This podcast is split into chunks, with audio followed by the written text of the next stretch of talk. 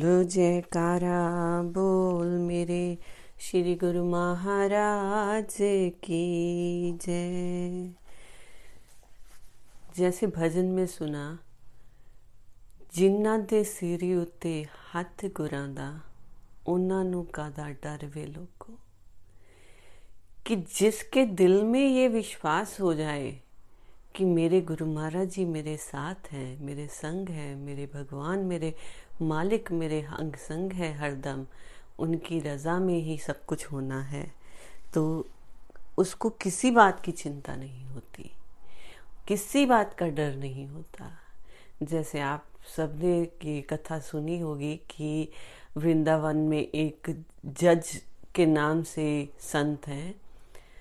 उन, उनकी बड़ी ही प्यारी बैकग्राउंड सुनने को मिली कि अपने टाइम में जब वो वकालत करते थे जज थे किसी अदालत में तो उस गाँव में एक आम आदमी रहता है, गरीब था और जो एक एक पैसा जोड़ जोड़ के अपना कारोबार काम करता था, बच्चों को पालता था। एक बार उसने अपनी बेटी की शादी करनी थी तो उसको किसी सेठ से जाके लोन लेना पड़ा। जब लोन लिया तो धीरे धीरे चुकाना था। लेकिन उस भगत का अपने रघुनाथ जी पे इतना विश्वास था, जो काम करता, जैसा काम करता कि मेरे रघुनाथ जी करेंगे। मेरे रघुनाथ जी करेंगे। अच्छा हुआ, मेरे रघुनाथ जी ने किया। अच्छा नहीं हुआ, मेरे रघुनाथ जी की इच्छा। हर काम में, हर चीज़ में, हर लेन देन में उसकी एक ही बात होती थी, रघुनाथ जी जाने। मेरे रघुनाथ जी जाने। तो जब उसने धीरे धीरे करके सब कर्जा चुका दिया सेठ का लास्ट पेमेंट करने के लिए सेठ जी के पास गया कि आज ये हिसाब किताब पूरा हो जाएगा। तो सेठ जी ने एक पर्च, पर्ची पे लिख दिया कि हिसाब किताब फिनिश हो गया एंड ऑल दैट तो उसको भगत को बोला कि अच्छा पढ़ लो कि तुम्हें समझ में आता है। बोले रघुनाथ जी जाने मुझे क्या पता मैं मेरे लिए तो काला अक्षर भैंस बराबर। रघुनाथ जी जाने। तो सेठ को लालच आ गया। सेठ ने वो पर्ची उससे वापस ले ली। बोलता, मैं तुम्हें ठीक से बना के देता हूँ।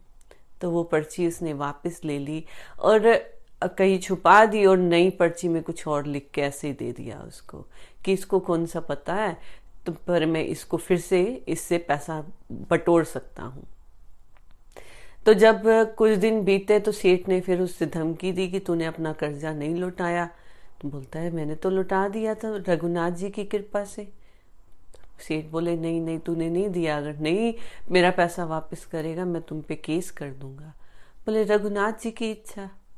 तो सेठ उसके, उसका केस कर देता है उस पर जब वो केस अदालत में पहुँचता है, अदालत में सब सुनवाई होती है तो वो जो भगत होता है उससे जज साहब जी पूछते हैं कि कि तूने इसका कर्जा दिया है? बोलता हाँ जी, मैंने तो कर्जा दे दिया। तो बोलते, कोई सबूत, कोई गवाह कुछ है? तो बोले, ये पर्ची दी थी मुझे। बट जब जो पर्ची पे लिख के दिया था, उस पर तो ऐसे ही कुछ लिखा था। हिसाब किताब की कोई बात ही नहीं थी उस पर तो जज बोलता है कि अच्छा कोई और गवाह है, कोई और सबूत है? बोले, गवाह तो मेरे रघुनाथ जी हैं। रघुनाथ जी थे, मैं था, और सेठ जी थे, और तो कोई वहाँ पे नहीं था। तो अदालत ने क्या किया? रघुनाथ जी के नाम से उसके गाँव में सम्मन जारी कर दिए कि अदालत में पेश की हो। तो अब पोस्ट ऑफ़िस वाला पर्सन जगह जगह घूमता है कि इस गाँव में रघुनाथ कौन है? रघुनाथ कौन है? पूछ पूछ के थक गया। तो किसी ने बोला, यहाँ पे रघुनाथ तो कोई नहीं है बट रघुनाथ जी का मंदिर है। शायद वहीं पे तुम्हें पता चल जाए। तो जब वो मंदिर में गया तो पुजारी जी से पूछा कि यहाँ पे रघुनाथ जी हैं। बोलते हाँ जी, यहीं पे रघुनाथ जी हैं। ये उन्हीं का मंदिर है। तो उन्होंने वो सम्मन पंडित जी को दे दिए, साइन करवा लिए। उसने सोचा कि शायद पंडित ही रघुनाथ है। तो वो उस सम्मन जारी करके आ गए। तो जब पंडित जी ने सब पूरा केस पढ़ा तो उसने बोला, भगवान, अब आपकी परीक्षा का टाइम है। आपके भगत की इज़्ज़त आपके हाथ में लाज आप ही रखोगे। तो वो सम्मन उसने भगवान जी के, रघुनाथ जी के चरणों में रख दिए। जब चरणों में रख दिए, बस यही प्रार्थना की, भगवान आप ही रक्षा करते हो सबकी। और वो उधर भगत की तो हमेशा ही इच्छा थी कि रघुनाथ जी जाने, रघुनाथ जी जैसा करेंगे, वही सब ठीक है। जब पेशगी वाला टाइम आया, पेशगी वाला दिन आया तो अदालत में रघुनाथ जी को बुलाया गया। तीन बार आवाज़ लगाई, रघुनाथ जी हाजिर हो, रघुनाथ जी हाजिर हो, रघुनाथ जी हाजिर हो। जब रघुनाथ जी वहाँ पे पहुँचे, एकदम बुज़ुर्ग का शरीर था, फटे पुराने कपड़े थे तो जज ने पूछा कि आप ही रघुनाथ जी हो? बोलता हाँ जी। तो बोलते अच्छा तो आप क्या जानते हो इस, कि जो भगत जी ने सेठ जी के पैसे लौटाए कि नहीं लौटाए? तो रघुनाथ जी ने कहा हाँ लुटाए, मैं वहीं पे था। एंड भगत जी सेठ जी ने एक हिसाब किताब वाली चिट्ठी भी लिखी थी। भगत जी को देने की बजाय उसने ऐसे ऐसे अलमारी में, तीसरी जगह डिब्बे में ऐसे ऐसे बंद करके रखी है, आप मंगवा सकते हो। तो भगत जी हैरान थे कि चलो, रघुनाथ जी ने खुद आए या किसी को भेजा, ये तो वही जाने, रघुनाथ जी की मौज है। अदालत ने उस जगह पे जाके अपने लोगों को भेजा कि वैसे वैसे उस जगह पे जाओ और देखो, और जो वही खाता है लेके आओ। तो वही खाता जब अदालत में पहुँचा एग्जैक्ट वैसे ही था जैसे रघुनाथ जी ने बताया। रघुनाथ जी तो गायब हो गए, लेकिन जज बहुत हैरान हुआ कि आज तक मैंने इतने गवाह देखे हैं, पर इतना एग्जैक्ट इंफॉर्मेशन वाला कभी नहीं देखा। कि उसको पता है कि वही में क्या लिखा है उसको पता है वही खाता कहाँ पे पड़ा है, कौन सी अलमारी में है, और कितने नंबर का वही खाता है, सब कुछ। जज बहुत हैरान हुआ इस बात पर। उसको अंदर ही अंदर कुछ हो रहा था कि ये क्या था एग्जैक्टली? तो जज ने सेठ जी को सजा सुनाई कि धोखेबाजी की सजा है, चार सौ बीसी का काम किया है और भगत जी से फिर उन्होंने पूछा कि ये आपके रघुनाथ जी कौन है? बोलते, रघुनाथ जी मेरे भगवान है, मेरे मालिक हैं। बोले, कहाँ रहते हैं? बोलते, वो जो रघुनाथ मंदिर है वहाँ पे। तो सेठ ने सोचा कि शायद भगवान, इनका इन्होंने मंदिर बनवाया होगा। बट फिर सोचने लगे, ये तो गरीब आदमी था, कैसे मंदिर बनवा सकता है? उसके मन में और क्वेश्चन पे क्वेश्चन आने लग गए। जैसे जैसे क्वेश्चन अंदर और बढ़ते गए, उसकी उत्सुकता बढ़ती गई कि मैं जानूं कि ये कौन रघुनाथ जी हैं जो इतनी इंफॉर्मेशन इनके पास आई और भगत जी को इतना विश्वास है। तो उसने सब ढूंढना शुरू किया। तो फिर उसको पता चला कि रघुनाथ जी कोई इंसान नहीं, भगवान थे और भगवान अपने भगत की लाज बचाने के लिए स्वयं अदालत में प्रकट हो गए। तो उस जज ने अपना कारोबार सब छोड़ के वृंदावन में शरण ले ली। रघुनाथ जी के चरणों में हमेशा खड़े रहते थे कि मैंने अपने भगवान को अपनी अदालत में खड़ा रखा, मैं कैसे इसके मंदिर में आके बैठ सकता हूँ? कैसे इनके आगे आकर बैठूँगा? मैंने तो अपने भगवान को जब मेरे सामने आए तो खड़ा रखा। तो वो हाँ अपनी पूरी लाइफ श्री चरणों में समर्पित की रघुनाथ जी के और वृंदावन में सेवा करते रहे। गुरमुखो जो अपने मालिक पर विश्वास रखते हैं कि मेरे सिर पर उनका हाथ है, मेरे सिर पर मेरे मालिक हमेशा है।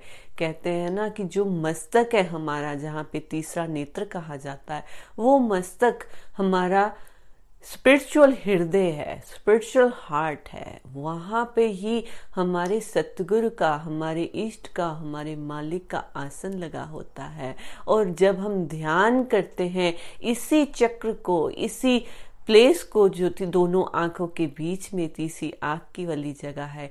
इसी में महसूस करना है कि हमारे श्री गुरु महाराज जी विराजमान है, सुंदर दर्शन दे रहे हैं और इसी से हमारा जो पिंड लोक और ब्रह्मांड लोक, इसी से स्टार्ट होता है। जो ब्रह्मांड लोक है, वो इससे ऊपर जाता है, ऊपर की तरफ़ जाता है और जो पिंड लोक है, वो तीसरी आँख से नीचे की तरफ़ आता है। जब हम हम ध्यान में बैठते हैं, हमारा जो आँखों का से हम ध्यान अगर ऊपर की तरफ़ रखें, कि आँखें बंद की है, पर हम ऊपर की तरफ़ देख रहे हैं तो हमारा ध्यान ऊपर की तरफ़ जाना शुरू हो जाएगा। ब्रह्मांड देश में, जो हमारे सतगुरु का पूरा आनंदपुर बसा है, सचखंड बसा है, और वहीं से सब शुरुआत होती है सचखंड की। और और अगर हम बैठे बैठे हमारी आँखों से, हमारा, बंद आँखों से हमारा ध्यान नीचे की तरफ़ आ जाता है तो वो हो जाता है ये पिंड देश। ये शारीरिक एरिया जो हमारी इंद्रियों के कंट्रोल में है, हमारे मन के कंट्रोल में है। और कई लोग जैसे कंप्लेन करते हैं कि हम भजन में बैठे बैठे सो जाते हैं इसीलिए सो जाते हैं क्योंकि उनका ध्यान, उनकी जो सूरत है, ऊपर जाने की बजाय वो नीचे चली जाती है। तो उनको नींद आनी शुरू हो जाती है, उनका ध्यान भटकना शुरू हो जाता है, उनको इधर उधर की माया सताने लगती है। लेकिन जब हम अपने सतगुरु की ओर मुख करके बैठेंगे मीन्स जब हम आँखें बंद करके ऊपर की तरफ़ ध्यान लगाएँगे तीसरी आँख से तो हमें ब्रह्मांड का रास्ता दिखेगा। चाहे हम कहीं पे पहुँचे या नहीं पहुँचे, चाहे हमें अंदर की लाइट दिखे, नहीं दिखे, लेकिन मन एकाग्र होना शुरू हो जाएगा। क्यों? क्योंकि हम सतगुरु की शरण की तरफ़ जा रहे हैं। जैसे हम सबने श्री अनंतपुर श्री प्रयाग धाम में कहीं ना कहीं जाकर दर्शन किए हैं। जब हम अनंतपुर की तरफ़ या श्री प्रयाग धाम की तरफ़ जब जाते हैं तो हमारा मन ऑटोमेटिकली खिलने लगता है। हमें दुनिया की चीज़ें भूलने लगती हैं। कोई हमें खाने पीने की चिंता नहीं सताती कोई लेन देन की चिंता नहीं सताती, कोई घर व्यवहार की चिंता नहीं सताती। क्यों? क्योंकि हमारा रुख श्री आनंदपुर की तरफ़ हो जाता है। ऐसे ही जब हम तीसरी आँख के नेत्र पर हम अपना ध्यान ऊपर की तरफ़ ले जाते हैं, वो हमारा ध्यान सच्चखंड की तरफ़ जाने लगता है। जैसे अनंतपुर जाते जाते हमें कुछ भी ख्याल नहीं आता, सब चीज़ें भूलनी शुरू हो जाती हैं, मायावी चीज़ें। वैसे ही हम जब ब्रह्मंड की तरफ़ मुँह करके भजन करते हैं तो हमारा ध्यान एकाग्र होना शुरू हो जाता है, हमें आनंद आना शुरू हो जाता है। लेकिन जब हम श्री आनंदपुर से वापस आना शुरू करते हैं जैसे जैसे स्टेशन की तरफ़ पहुँचते हैं, घर की तरफ़ आते हैं तो हमें सब काम याद आने लग जाते हैं, रिश्ते नाते याद आने लग जाते हैं। उसी तरह से जब तीसरी तीसरे नेत्र से हमारा ध्यान नीचे आँखों की तरफ़ और पूरे शरीर की तरफ़ होने लगता है, हमें मायावी चीज़ें घेर लेती हैं, हमारी इंद्रियाँ जो होती हैं हमें घेर लेती हैं। इसीलिए श्री गुरु महाराज जी हमें समझाते हैं, अपने मन को एकाग्रचित करके अपना फोकस अपना ध्यान तीसरी आँख तक रखो। तीसरी आँख से जब आप ऊपर की तरफ़ ले जाओगे, तब गुरु महाराज जी आपका हाथ पकड़ लेंगे, फिर हमें अंदर की तरफ़ ले जाएँगे। जैसे जैसे हम अंदर जाएँगे, हम उतना ही आनंद और गहरे में डूबते जाएँगे। जैसे श्री आनंदपुर में हम जाते हैं, जैसे ही श्री आनंदपुर की चौखट पे हम पहुँचते हैं, हमारी बस, हमारी कार, श्री आनंदपुर के गेट से एंटर करती है तो हम कैसे आनंद में हो जाते हैं? क्यों? क्योंकि गुरु महाराज जी हमारा हाथ पकड़ लेते हैं। जैसे जैसे हम अंदर जा, जाते रहते हैं श्री दर्शनों की तरफ़ श्री मंदिरों की तरफ़ बाग बगीचे जो श्री गुरु महाराज जी ने बनाए हैं वहाँ पे रोम रोम में हवा में हर जगह गुरु महाराज जी की खुशबू होती है उनके प्यार की खुशबू होती है। वो हमें घेर लेती है। ऐसे ही जब हम ध्यान करते हैं, हमें महसूस करना है कि हम ऊपर की तरफ़ अपने ब्रह्मंड की तरफ़, अपने सचखंड की तरफ़ ध्यान लगाएँ और गुरु महाराज जी की वही खुशबू जो हमें आनंदपुर पहुँचने पे मिलती है, वो मिलती जा रही है। हम आगे बढ़ते जा रहे हैं, श्री मंदिरों की तरफ़ जा रहे हैं, शांति भवन में जा रहे हैं। बस इसी को महसूस करते हुए हमें अंदर उतरना है। ब्रह्मांड में उतरना है और ये ब्रह्मांड पूरा यूनिवर्स हमारे अंदर है। कुछ, कोई दूर नहीं है, लेकिन हमारी सूरत हमेशा पिंड देश में रहती है, इंद्रियों के घेरे में रहती है। तो गुरुमुखो, अपने हमें सतगुरु की प्रसन्नता पाने के लिए हमें ध्यान में एकाग्रचित होना है। और ध्यान में एकाग्रचित कैसे होना है? ये एक अलग क्वेश्चन आ जाता है। ध्यान में एकाग्रचित होने के लिए अपना रूटीन अपना लाइफस्टाइल हमें उसके अकॉर्डिंग बनाना पड़ेगा। अपने अंग संग अपने रघुनाथ को समझना पड़ेगा। जैसे उस भगत जी ने हर पल, हर चीज़ में अपने रघुनाथ जी को जाना, रघुनाथ जी को देखा, हर रजा में उसको समझा, उसी तरह से हमें भी अपने सतगुरु, अपने मालिक की हर रजा में रहना है। हर चीज़ में उनको महसूस करना है। जैसे जैसे हम पूरा दिन अपना बिताएँगे, श्री गुरु महाराज जी को याद करते हुए, वैसे ही हमारा ध्यान एकाग्रचित होगा ध्यान के टाइम, भजन के टाइम पे, और हम सचखंड में पहुँच सकेंगे। तो अपना लाइफस्टाइल अपने भगवान की इच्छा से करना है। जैसे कि श्री गुरु महाराज जी ने फरमाया है कि दरबार के पाँचों नियम ही हमें सही रास्ता दिखा सकते हैं, जो पाँचों नियम का पालन करेगा। श्री गुरु महाराज जी ने स्वयं फरमाया है, हम उनके अंग संग हर पल रहते हैं। वो पाँच नियम है, श्री आरती पूजा, सेवा, सत्संग, सुमिरन, ध्यान, कि ये सब चीज़ें हमें बराबर अपनी रूटीन में करनी है।